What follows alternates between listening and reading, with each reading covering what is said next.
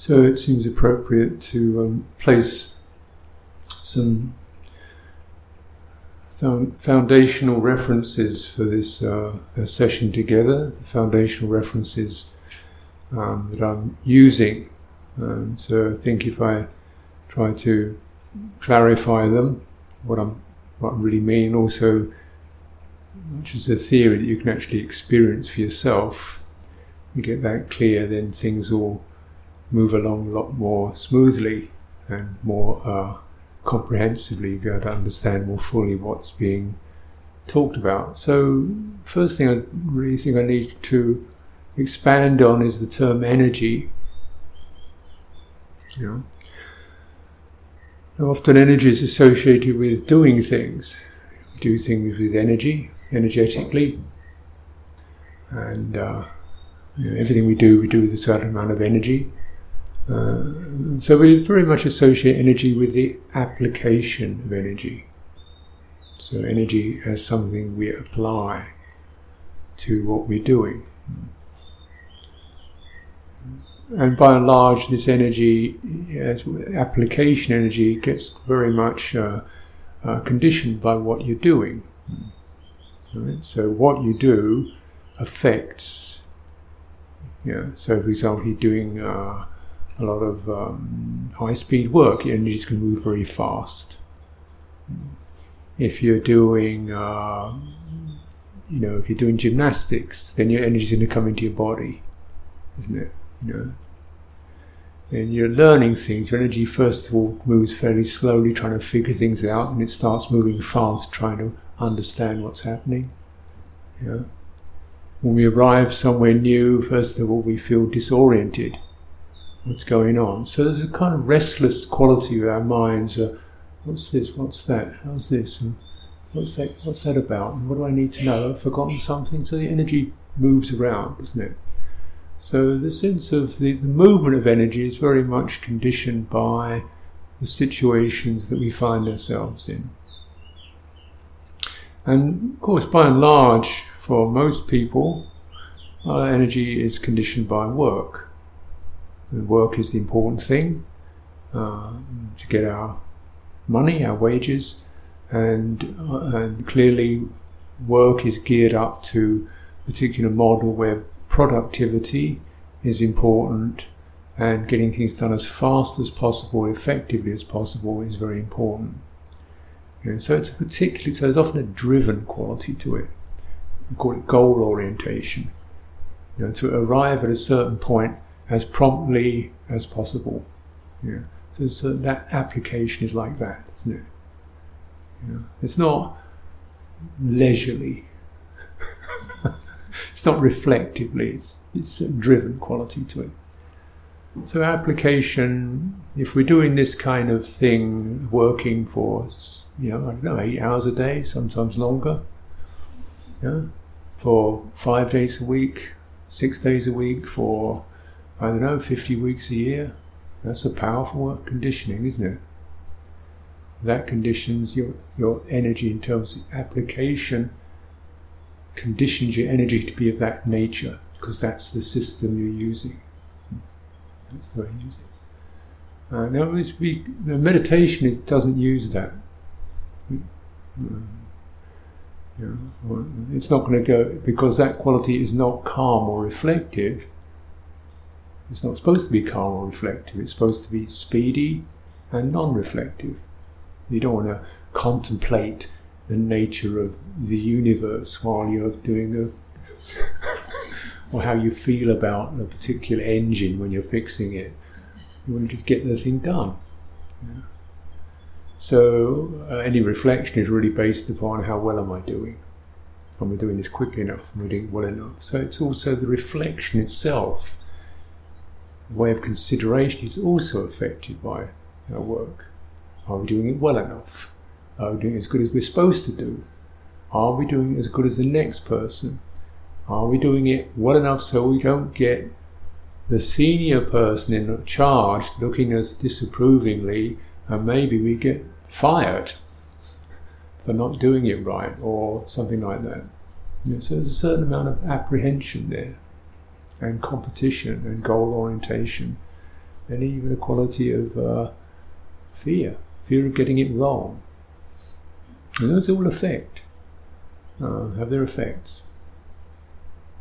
Yeah. So we should be careful with this. Now, energy itself is not is different from application. If you liken energy to electricity, for example, you can do many things with electricity. You could run a heater, electric fan, a computer, a bus. You could you could run a power tool. You could use a laser beam. You can use so it can have a very strong, fierce energy, give you electric shock. You could um, drive a turbine with it. You could drive a car with it. You could also turn a light on with it. Number of things you can apply it to. And also, if you switch the lights off, the electricity is still there, isn't it? You know, you, you cut the cable, you get a shock. It's still wired up. But then it's just sitting, just resting, resting. So that's there's application, and there's the basic that which is applied. That which is applied we call energy. The application we call effort. In slightly different terms. Now, uh, so so, beginning to uh, realizing energy is the nature of all living systems, have an energy in them. It's vitality, the life force. So, plants have energy, they, they grow, they move, they are able to metabolize. That takes energy. You know, transfer sunlight and make um, veg- vegetation out of sunlight and rain. There's something happening there. We breathe in and out, Breathing out takes energy. Something has to get the body to do that. If it's dead, it doesn't do it. So something is happening that's pushing the muscles to get the muscles to draw in it, to draw breath in and out. And as it does so, we feel vitality.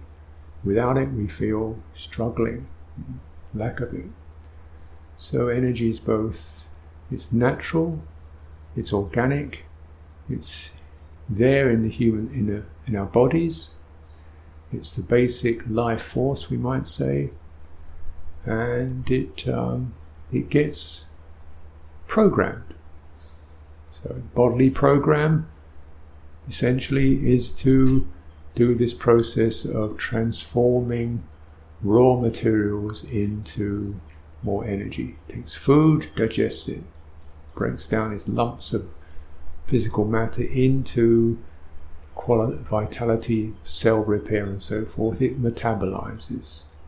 It respires. It takes in air, breathes it in, breathes it out, and stores it up in the lungs to mix it with carbon dioxide so we get the right amount. It's just comfortable. Yeah. So it's doing that.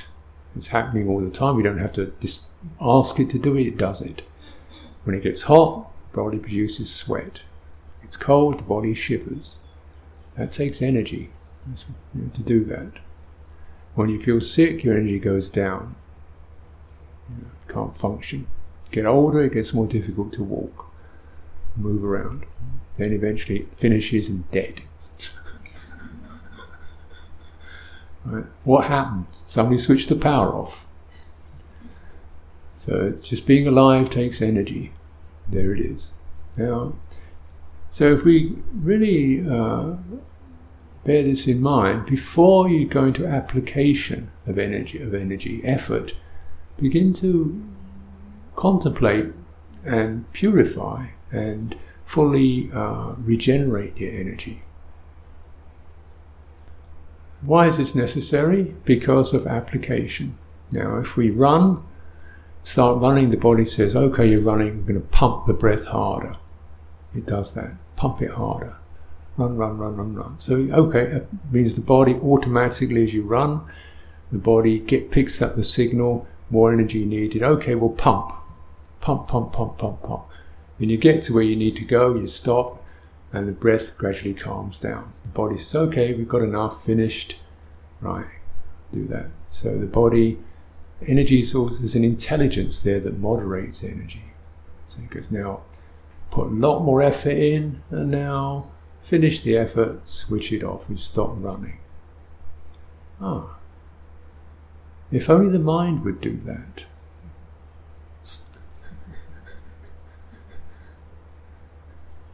Enough thinking for today. Yes, let's quiet down. Enough planning for today. Let's just, that's enough of that.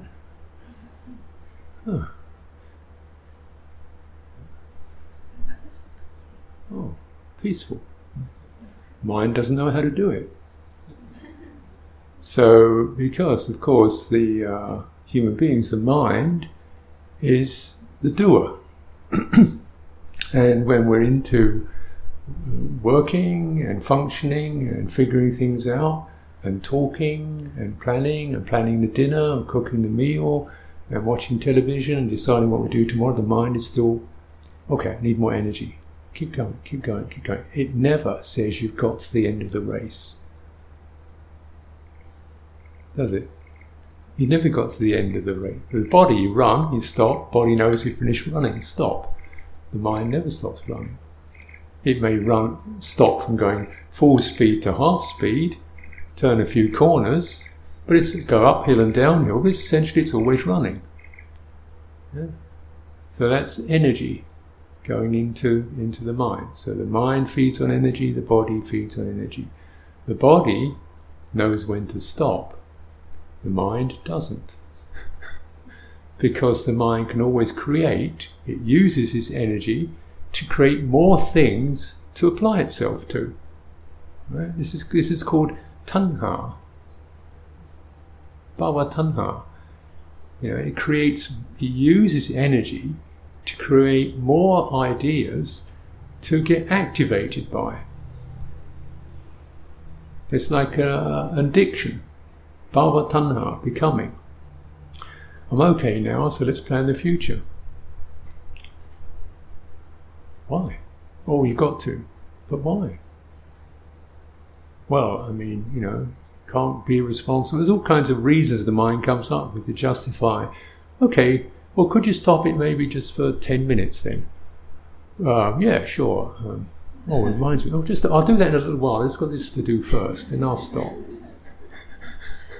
How about five minutes? yeah, that, that's a great idea. Just stop. I'll just need to sort this out first, and then I'll stop. Get it? how do I do it? Thinks more things to do. It doesn't know how to do it. So the energy gets kind of trapped in this quality called bhava, becoming, creative energy, becoming, and tanha, which means a kind of a thirst. I feel a bit funny if I'm not occupied with something. I feel so nervous. I'm not thinking. I feel my life isn't fulfilling enough. I should be thinking something, planning something, inventing something. I don't just become dull this kind of strange nagging sense. And a lot of it, a lot of the craving, a lot of this application is around a particular focus, which is the other aspect of becoming. It's called myself. And this thing requires constant application. It's like a jelly that never sets. Yeah? It's like you think that's and then it starts to collapse again. You pick it up, and it starts to go wobbly. You pick it up, firm it up, then it kind of collapses again. You pick it up, then it's too high. You put it down, it's too low. Uh, in this self. So a lot of that energy is involved with trying to become a solid, perfect, high quality, approvable, peaceful, comfortable, desirable, interesting, brilliant, knowledgeable, attractive, witty, charismatic, acceptable self. With just a little more effort, I could do that. Just tidy that bit up. I don't like that bit. I want more of that bit. So, so this requires constant application. So the mind never rests in terms of its spent time creating itself, creating a self. Self could, of course, be um, sublimated. My garden, my car, my clothes, my hair. It's not necessarily me, but mine. If I drive that rubbishy old car around, people think I'm really a tramp, so I better get a decent one. Yeah, so it's an it's an extension of myself. You know, my clothes are a mess. I really get some more thing more old fashioned. I'll seem like an old fashioned, out of touch has been. Get something sharp and zappy. Some nice clothes that everybody else is wearing. Because the clothes represent me, don't they? So in this way, even when we're not dealing with this immaterial self, we sublimate it onto material objects. Yeah. Or things like status, fame, repute, good, you know. Nobody wants to be number 53. I want to be number one in something. Hmm. Excellence. These things, and again, these things are never realizable because they're, themselves they're illusory. This year's fashions will be next year's out of date.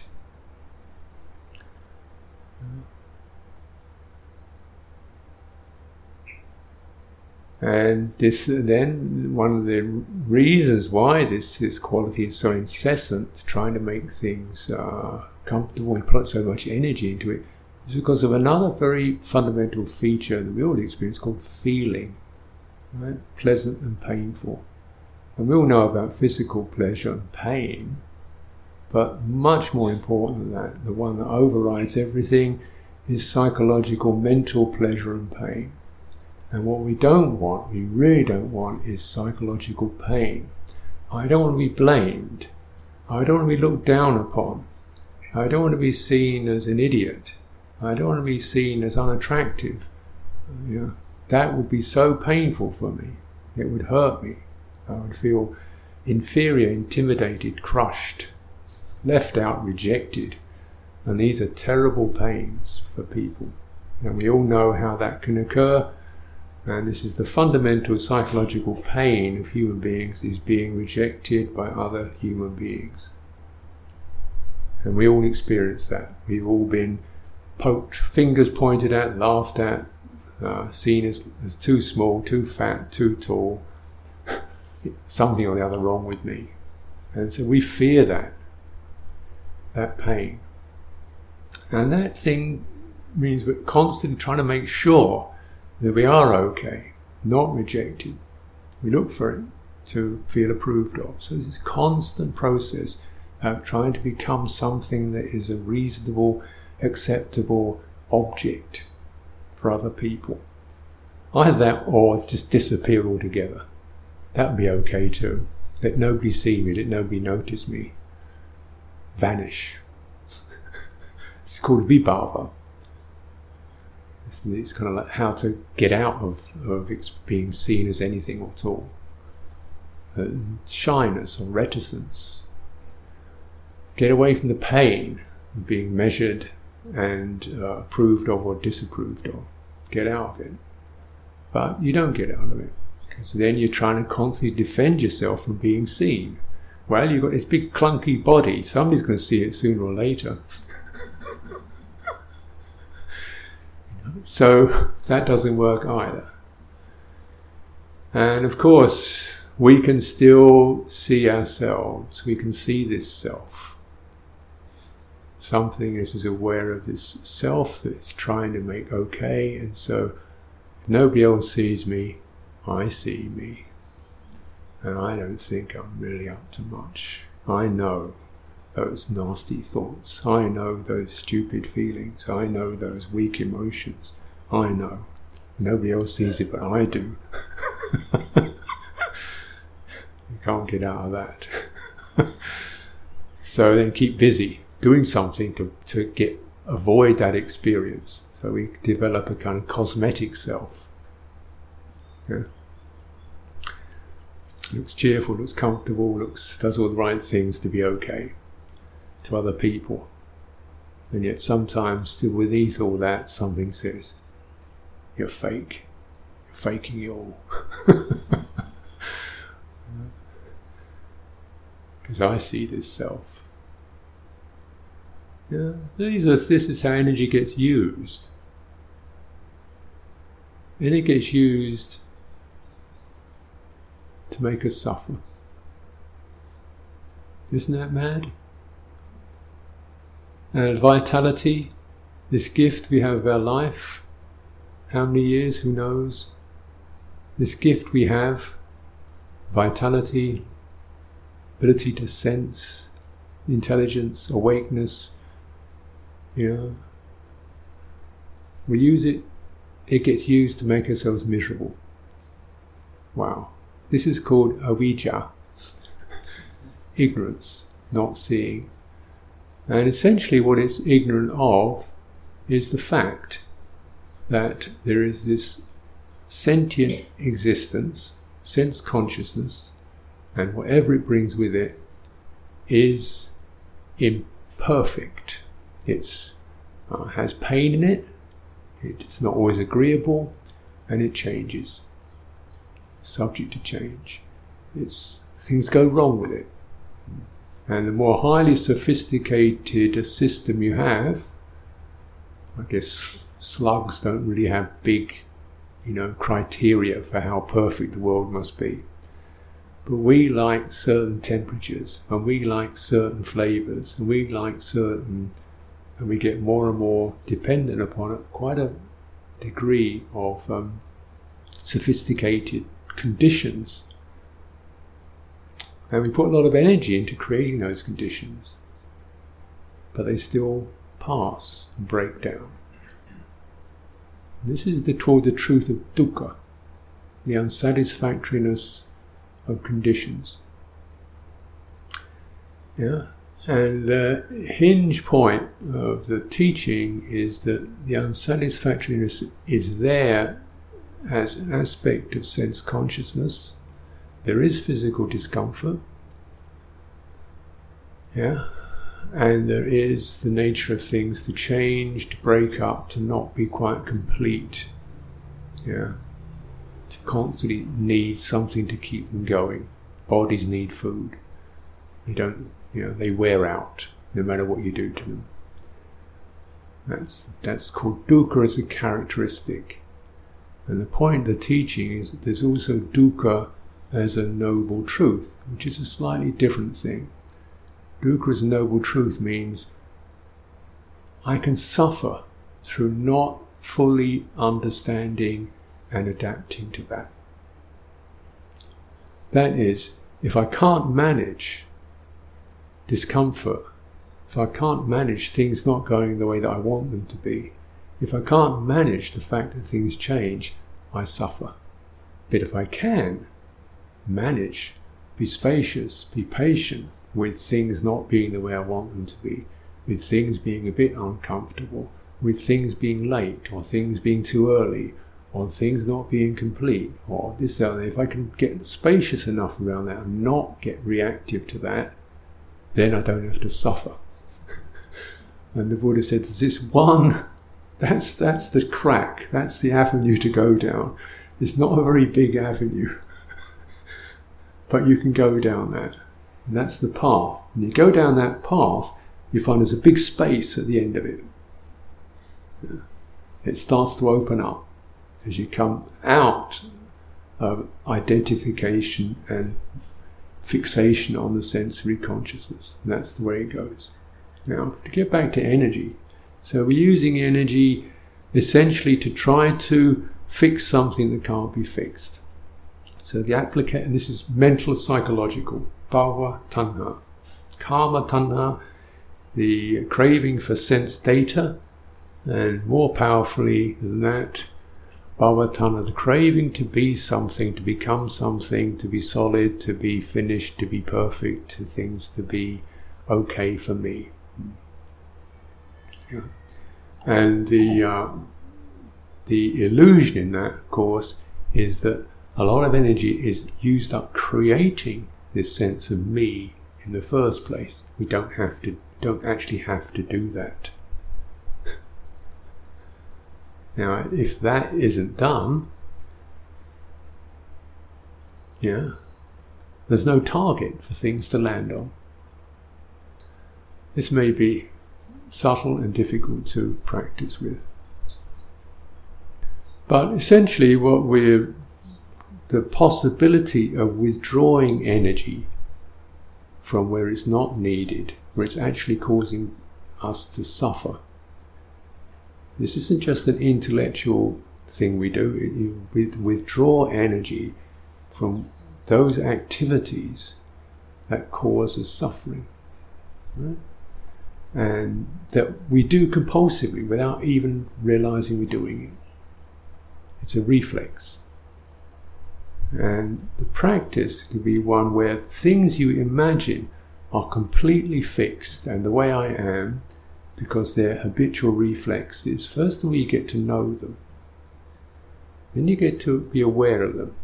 Then you get to see how they work and where they take you to. And then you begin to see, I can just switch off that bit, relax that bit, let go of that little bit, and gradually, what happens is the reflex starts to slow down, and then you have a choice, and you can, oh, oh, I don't have to go that way. I don't have to have an opinion. Yeah? So it's checking that reflex. We have to know where they are, and because these reflexes very much become a myself, which I'm trying to make solid, yeah. What I'm trying to make solid is actually my suffering, the causes of suffering. I'm trying to make these sets of reflexes and habits into something that's solid, permanent, and arriving at satisfaction and it doesn't do it. The possibility then is instead of constantly imagining it's oneself, beginning to understand this is a not a self but a set of conditions or reflexes called attachment, clinging. It's mine. This is mine. I am. I am. I'm not. Yes, I am. That's me. I'm thinking, I'm doing. I've got to. I can't. I always, I never. Sometimes it is, sometimes it's always that. What's happening?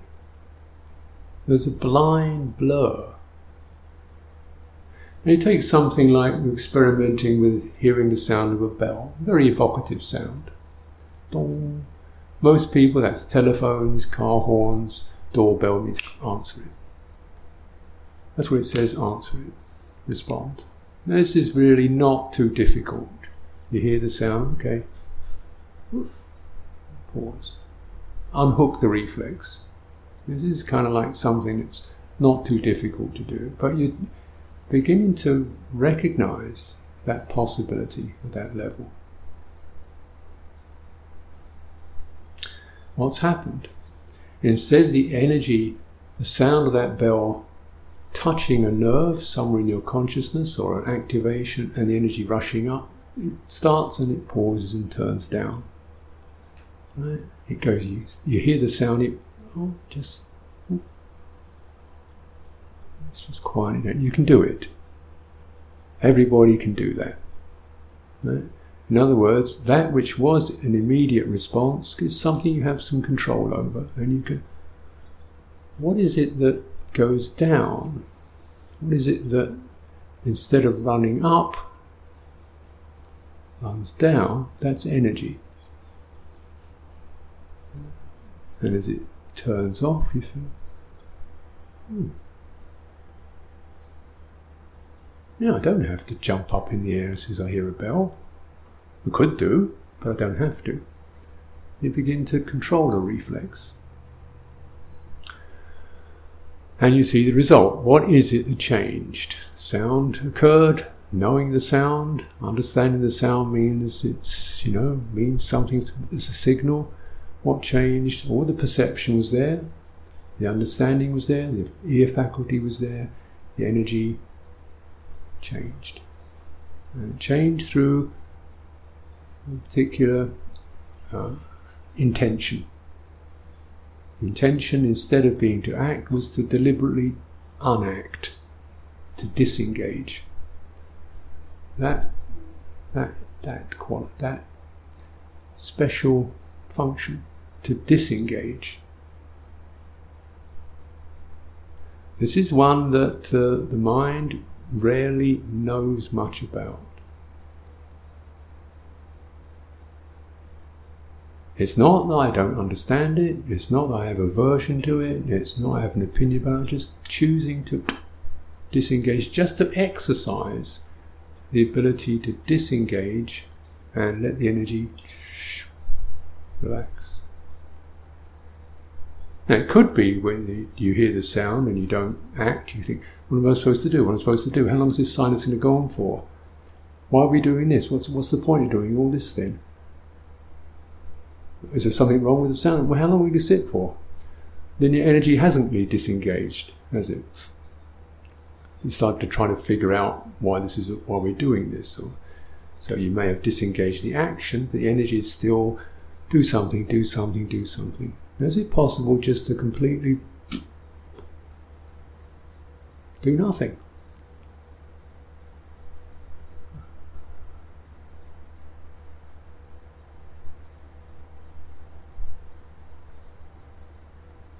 It's a struggle, actually. And that, that tells you something, doesn't it? Why is it so difficult to do nothing? The mind feels, well, um, yeah, okay, that's interesting. I've done nothing for a good. It's been a minute I've done nothing. Um, uh, you know, uh, whether people have something to I didn't come here to do nothing. I came here to meditate, and um, I feel funny because you're not able to create a self out of it. You've lost yourself. Yourself doesn't like that. Says, "Oh, well, I've got to get." Self is built around activity, so not having this thing where I can orient when I'm doing it well or not well or quickly or as good as she is or on time or the same as everybody else or in a proper Buddhist way of doing it, a polite way of doing it or vigorous. No, you're not doing it at all. Well, I don't know where I am. I feel funny, disoriented. Good, good, good. That's better. That's a space you want to open up. As if you just, could it be peaceful? With a trembling, because something's unusual. First of all, we don't, we don't feel good with it. Unusual, not program, not. Breathe out. Your body's there, so you can go back to that. You can do breathing out. Breathing in, breathing out, just relax. Your mind has learned something. The energy has, we've learned how to hear something, know what it means, understand there's a message there, even bear the message in mind. It means we're coming to the end of something, and you were saying, for just this moment, just unplug.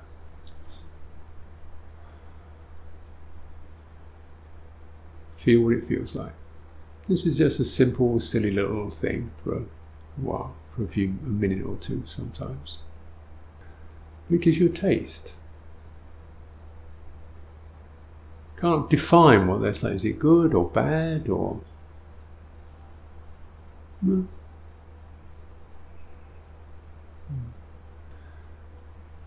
Now, this uh, is the possibility of discharge. So you're still alive, there's still vitality, but your energy is not being applied to anything. It's not being applied to doing anything, and specifically not being applied to being somebody, to being something. Yeah?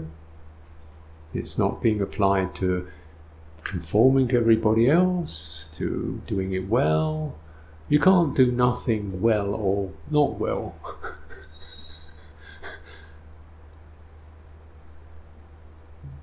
it's just like that. Uh, it's not that we. So just learning to disengage. And then, now, what's then you can say what is useful. I've got some space now. Choice. Okay, I've got the message. Time to move. Right, let's move. Now, rather than jumping up, going to the body, your legs, muscles, push myself, come up. Same thing, maybe, as we do any other day, but now we're coming into the entire body to lift, get the whole thing, rather than pulling ourselves up with our heads. Mind is already outside the door when that bell's gone. One second after the bell's gone, the mind's already out, so there's already dragging the body out.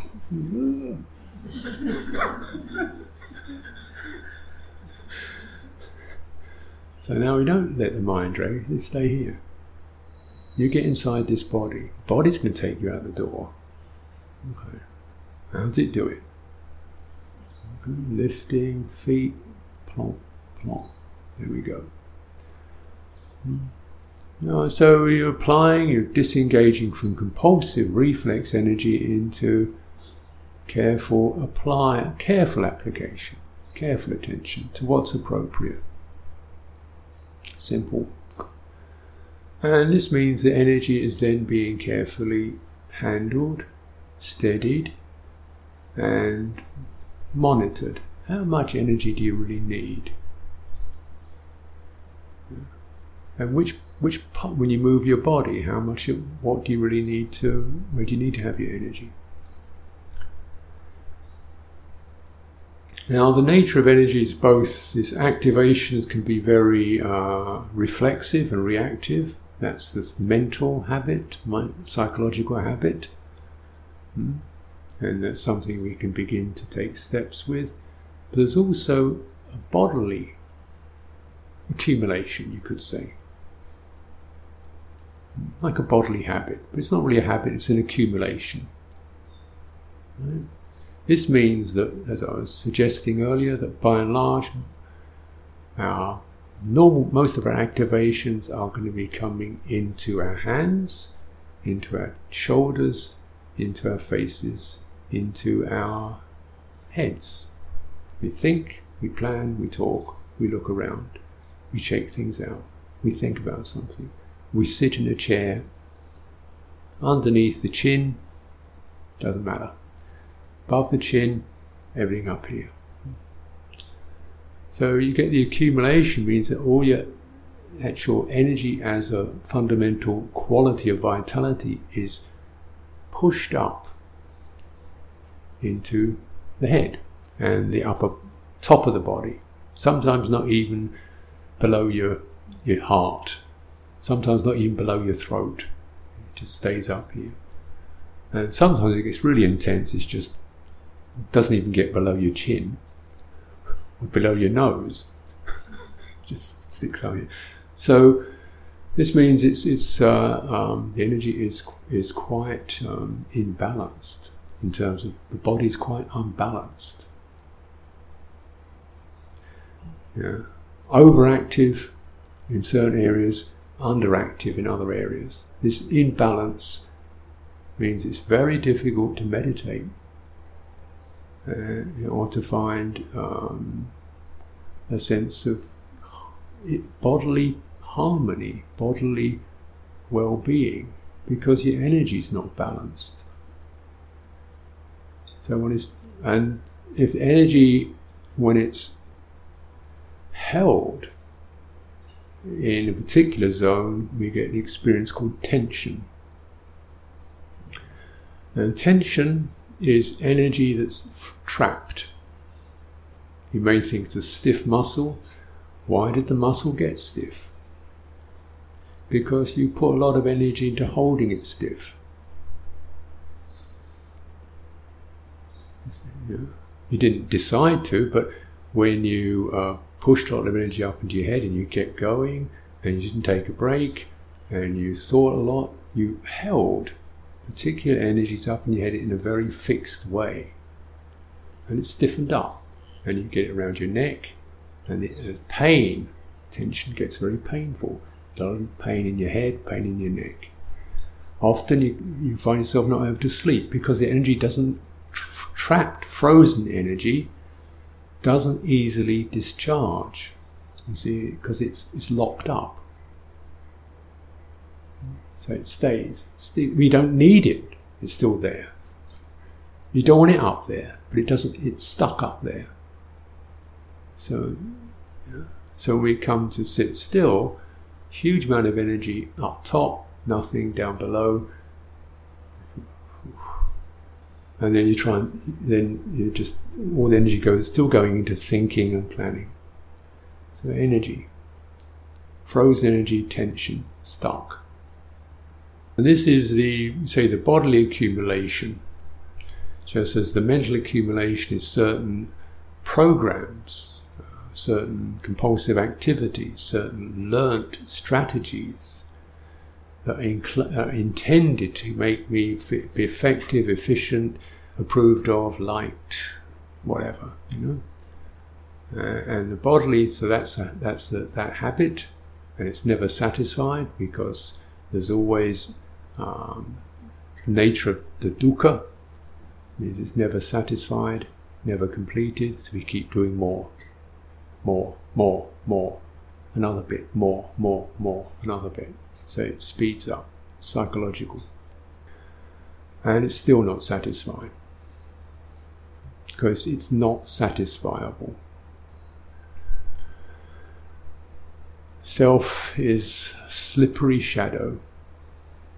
You can't pin it down, and yet it haunts you all the time. the bodily accumulation is this sense of certain areas of your body being so energized they become frozen and stiff and tense. Other parts of your body being so little energy they become numb and you can't even feel them anymore.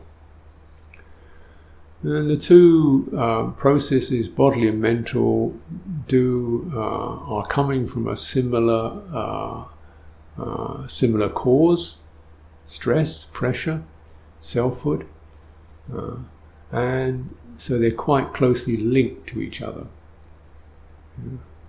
And similarly, so because of that, they can also be allayed, and calmed, and soothed, and healed together.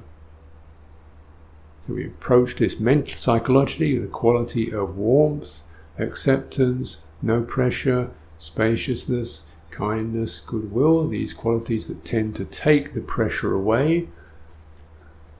Humility, not having to be perfect, not having to get things done properly on time, being softer, less critical of ourselves and others. We try to work with that. And at the same time we're also working with the body. And the two processes synchronize. When you're feeling very tense your mind will tend to be tense so sometimes you have to work from the bodily sense of it just beginning to learn how to discharge uh, energy now healthy energy or the nature of energy, it's dynamic, and any energy has to both have an active aspect to it, and we could say a receptive or a passive. It's like breathing in and breathing out. That's a very uh, good track of what energy is about. It charges up, and then it it fades. It, it goes down. It goes up and down. That's that's the proper cycle. Right? You activate and you discharge. That's the proper cycle of energy. It discharges, it got a chance to soften and regenerate and begin again. Rising char means like switching on, rising up, and then switching off, softening, relaxing it. Two have to go together. Know, you can't always do that but um, in terms of your day, but um, you can say, okay, do this, do this. Then I'll spend half an hour just discharging. Now, unfortunately, many people's days don't aren't structured in that way. So it's you don't get the discharge time. Discharge time is lazy. Wasting time could be done something more useful. Or we don't know even how to discharge because the body is so frozen, it doesn't even know how to release its tension. So you have to actually work it to, to you know, you have to do some work on it to get it to, to learn how to release its energy, its tension. And this is something that uh, often why I teach uh, Qigong energy work is because people's bodies do get so stuck. Um, and it helps your energy to, to, to release and discharge. Health energy, so remember that, activated and softens it and discharges. And just to put those both in the same similar light, the discharging energy is actually receptive. And receptive, it means it can learn something. Because it's not, it's not busy, it's not occupied, therefore it's open. Ooh. Active energy, yeah, that's fine. That's the doer. But the doer has got an aim. The, the, the quality of doing is not about being completely receptive because you've got something that's occupying. Right? So you occupy, you aim for that, that's fine. And you discharge, how is that? What's the results? Yeah.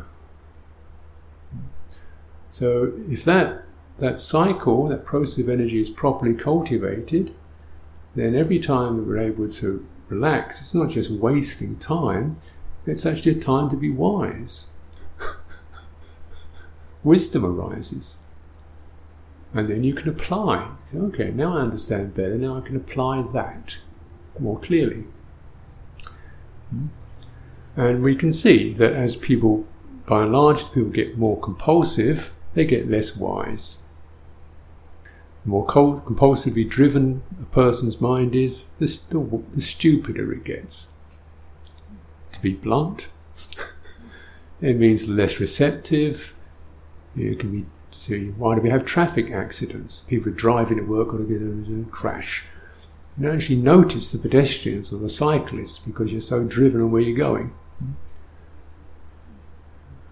People will be so driven that they don't notice their bodies. They don't notice that they're, they're hungry. They don't notice their friends and neighbours. They don't notice their partner.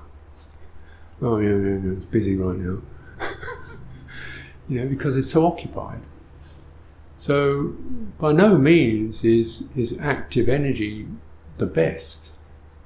It has its purposes, but discharge energy, energy is quiet and receptive. That's where you really begin to get a sense of Hmm, that was the result of that.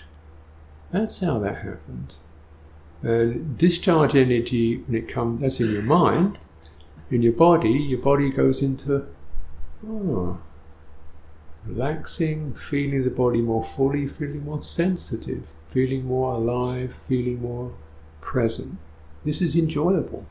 This is rather pleasant. There's nothing wrong with this. So it's not boring, waste of time, nothing happening. It's, this is a time for deeper, more sensitive wisdom. Okay, and now what do you want to do? Well, now, when you're wise, you do what wise person does. and that depends, doesn't it? You look at every situation as no, don't think I'll bother with that. Yeah, I think I could do that. That looks useful. Yeah. No, bother. Rather than, oh, I've got to do this, got to do that, because I did it yesterday, or everybody else is doing it. No, no. not yet. Maybe in an hour, but not right now. It doesn't fit. You know, So a wise person is always very spontaneous. They're not programmed. They're able to check. Also, how to check how much effort is needed. You know? So a compulsive person tends to blunder around. Right? Somebody who's got compulsive energy, they blunder around. You hear them walking across the floor.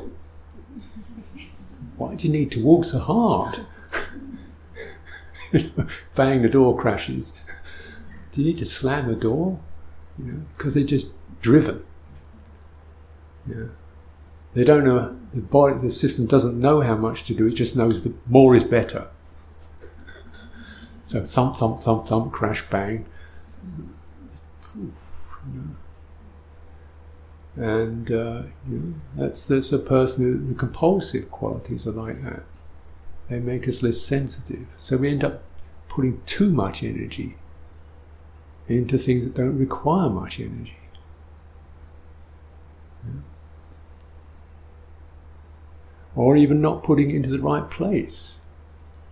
So, compulsive person often they oh fumbling their hands are fumbling because they haven't really gone into their hands. They've gone into their head, what I want to do, and they drop it because they're too busy thinking about how important it is to get it right. I've really got to be mindful. Let's be mindful of my walking. Oops, kicked a rock. Imagine Sumedho's having this description. He's determined in his mind to be mindful of walking. Whenever he did that, he, he stubbed his toe on something. Because he was so determined to really get it right that he wasn't aware of his feet. You don't need to be that determined to walk. it doesn't require that kind of tight energy. Just relax, loosen up. Your feet know how to walk. How much energy is needed? The body knows exactly how much is needed. Your mind doesn't. But the mind is so often conditioned by more is better, faster is better. If in doubt, do it harder. right? Work harder, drive faster, go better, quicker, better, faster, more, that's better. So you don't need to do it. So when you meditate with that mindset, can you imagine what your breathing's going to be like? Breathe harder, breathe faster, more. or relax harder. Try and relax, right? Now I've been relaxed. Let go, let go, stop. So, your mind doesn't know how to do it. Your body does. Hmm, don't need energy there. Don't need energy in my hands. Don't need your energy in my face. Don't need energy there because they're nothing to do with breathing.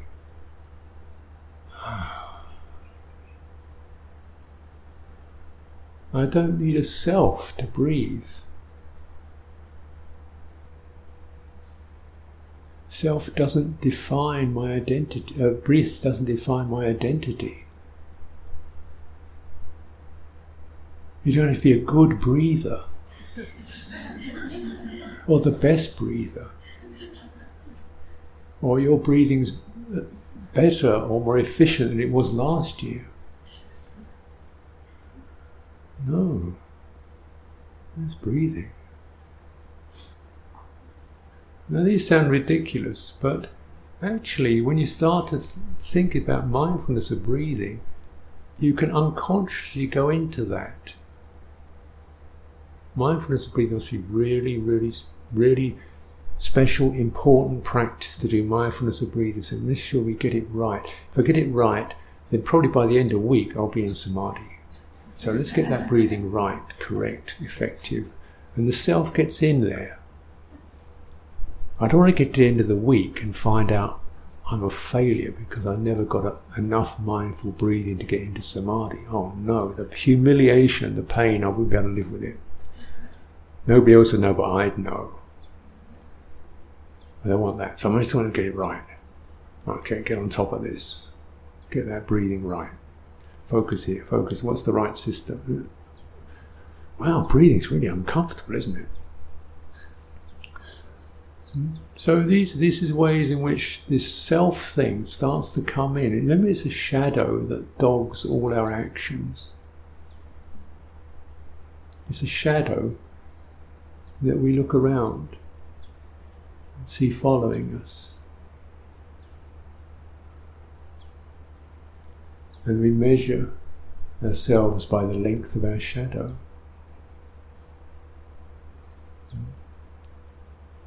But it's a shadow. It's behind you.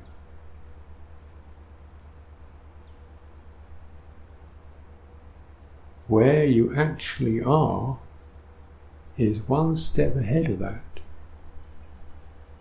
You are the moment of awareness. Before the shadow gets cast, you are the moment when something occurs, when the sound strikes the mind. You are the moment of that. The shadow comes after it saying, What was that about? Who am I? Why did I do this? How can I get it better? It's a shadow, it's behind you. It's not where you really are. You are the moment when awareness contact arises in awareness.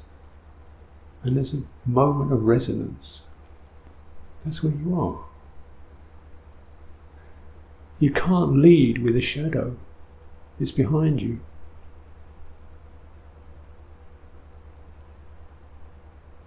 It's always behind you. However long and dark it is, it's behind you. You can't make it bright, it's a shadow. You can't, yeah? Keep moving. Keep ahead of it. Keep fresh. Keep bright. Be the brightness of the moment. So the shadow doesn't matter anymore. It's no longer so activated and turbulent and wrathful and miserable. So we raise, so as we cultivate, we begin to withdraw energy from absorbing into our shadows, bring energy forward into the present. We begin to release energy from our psychological compulsions.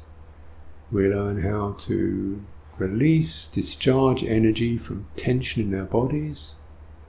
We feel more complete and whole and present. And then the present moment becomes our guide, our place of wisdom. We're receptive to it, we're attentive to it. Energy then is poised, vibrant, awakened, ready to respond wherever response is necessary, but guided through wisdom. Knowing, yeah? The discharge, place for wisdom to arise. And then we could be, energy is still there, it's quiet. It can be applied where it's necessary, where it's helpful. Or could we just say, just wait? No, no, just wait. Here, that's useful. Here, you're holding on, just relax that. Here, you're not present, come here. Come in. Stop spacing out, come back. Yeah. So you're applying meaningful effort, making a meaningful effort. It's often relatively subtle. Just present, come back. Just put down that thought, bring up, come back into your body. So this way we're working on energy. It both works in terms of the body, in terms of the mind, and uh, we begin to release ourselves or release this experience, this citta, this moment of awakened awareness that continues to unfold. Citta, awareness, we release that from these compulsive programs of bhava, becoming, tanha, craving, clinging, the stuck state, and all its habits and self and suffering. Hey, one, that's a lot to get down in one morning, isn't it? So we'll keep going through this time and time again in different ways. Uh, but I think I've given, if I give you any more words, it's going to get messy. So let's pause for now and take a breath and do nothing for a few moments.